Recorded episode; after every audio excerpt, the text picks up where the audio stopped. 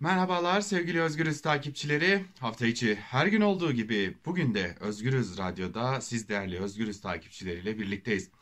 Tabi bir yanda siyasetin gündemi çok hızlı. Özellikle Sedat Peker, suçlu örgütü lideri Sedat Peker'in ifşaatları Burhan Kuzu tartışmalarını bambaşka boyutlara taşıdı.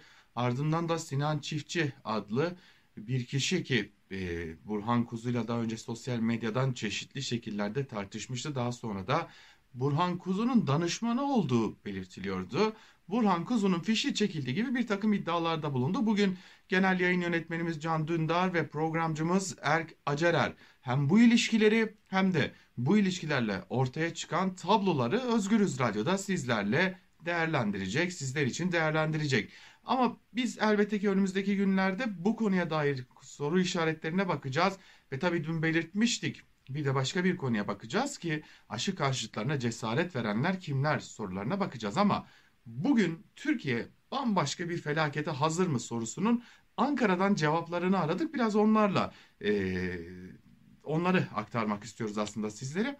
Şöyle malum Türkiye kavurucu bir sıcak geçirdi. Hem e, mevsim normallerinin çok çok üzerinde devam eden sıcaklıklar, hem artan kuraklık, hem düşük nem oranı derken iklim krizinin kendisiyle birlikte bir de orman yangınları gibi devasa felaketler ortaya çıktı ki özellikle Türkiye'nin turizm başkentleri e, olan Muğla gibi, Antalya gibi yerler e, tamamen yandılar e, çok ciddi hasarlar söz konusu. Hem can kayıpları söz konusu hem insani anlamda hem hayvani anlamda can kayıpları ve ormanlara, ormanlık alanların kaybı söz konusu. Öte yandan bir diğer e, gelişmede ormanlık alanlara yönelik iktidar destekli şirketlerin saldırıları da devam ediyor ve bu saldırılarda hız kesmemiş durumda öyle ki ormanlarını savunanların gözaltına alındığını da biliyoruz.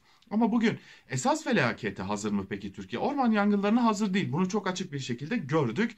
Orman yangınlarına hazır olmayan Türkiye ve hazır olmayan iktidar bizleri yalanlarla ve çeşitli e, kandırmacalarla oyalamaya çalıştı. E, biz güçlüyüz, biriz, birliyiz gibi e, çeşitli varsayımlar da yapıldı.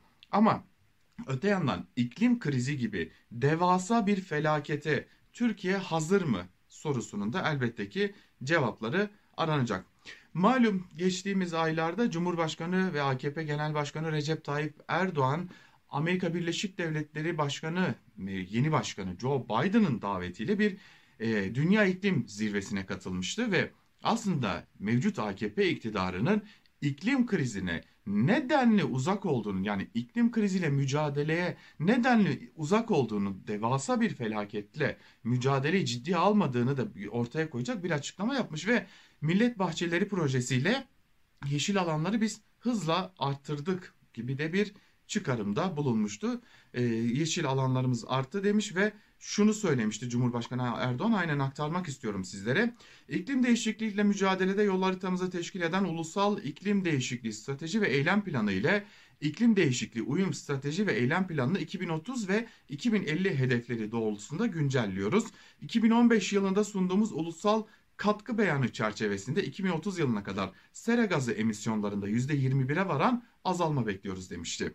Tabi bir diğer yandan da e, Murat Kurum, Çevre ve Şehircilik Bakanı Murat Kurum da iklim, iklim kanunumuzla mücadelemizi hızlandıracağız diyerek bir iklim kanunu çıkarılacağına dair bir vaatte bulunmuştu. Bu vaatte şu ana kadar gerçekleşmemiş durumda.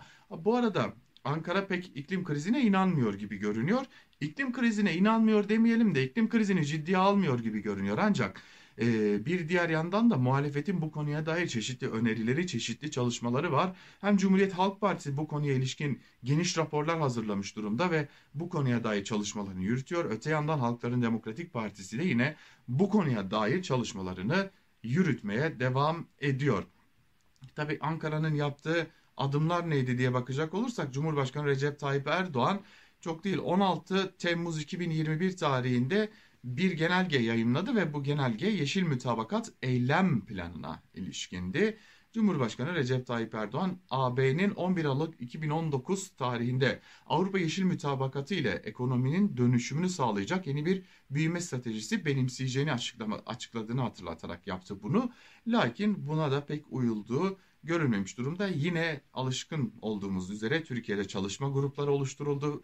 E, lakin bunlar da e, tam anlamıyla iklim değişikliğiyle ilgili değil de daha çok e, tanıdıkların, yandaşların atanabildiği bir kurum olsun diye e, bir çaba harcanıyor.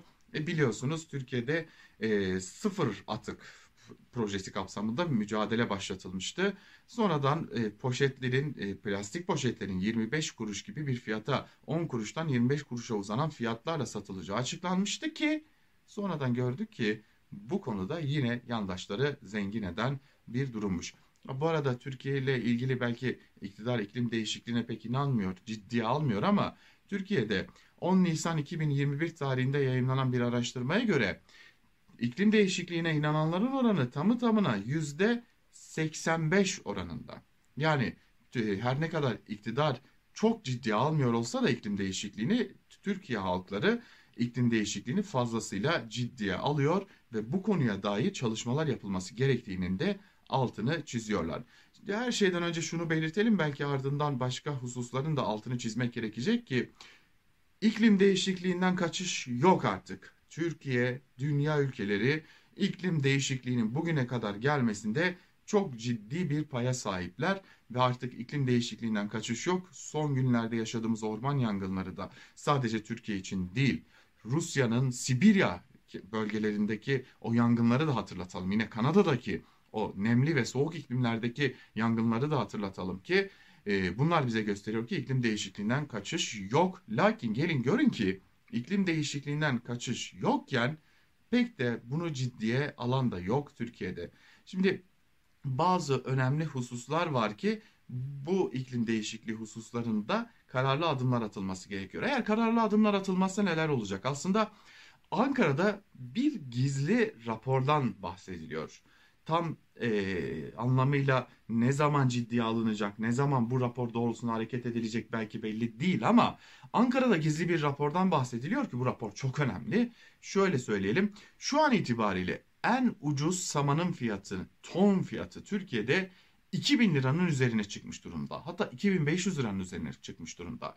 Yine arpa fiyatları 2500 liranın üzerinde seyrediyor ton fiyatları. Şimdi bunlar neden önemli diye soracak olursak bunlar hayvanların beslenebilmesi açısından yani çiftlik hayvanlarının ya da kendileri kendi arazilerinde e, üretim yapan e, çiftçilerin e, hayvancılık yapanların e, kendilerini sürdürebilmesi açısından önemli. Çok değil bundan 10 yıl önce Türkiye'de yüzüne bakılmayan samanın ton fiyatının 2500 liraların üzerinde seyrediyor olması bize bazı önemli e, sonuçların da habercisi gibi. Özellikle Türkiye'de Türkiye'nin gıda tüketiminde önemli bir noktada duran süt ve süt ürünlerine erişim giderek zorlaşacak ki yoksul ailelerin, yoksulların en önemli e, besin kaynaklarından olan süt, yoğurt, peynir gibi birçok şeye ulaşım giderek zorlaşacak. Buna ek olarak ette artık tam anlamıyla üst sınıfın besin maddesi demek gibi bir durumla karşı karşıya kalacağız.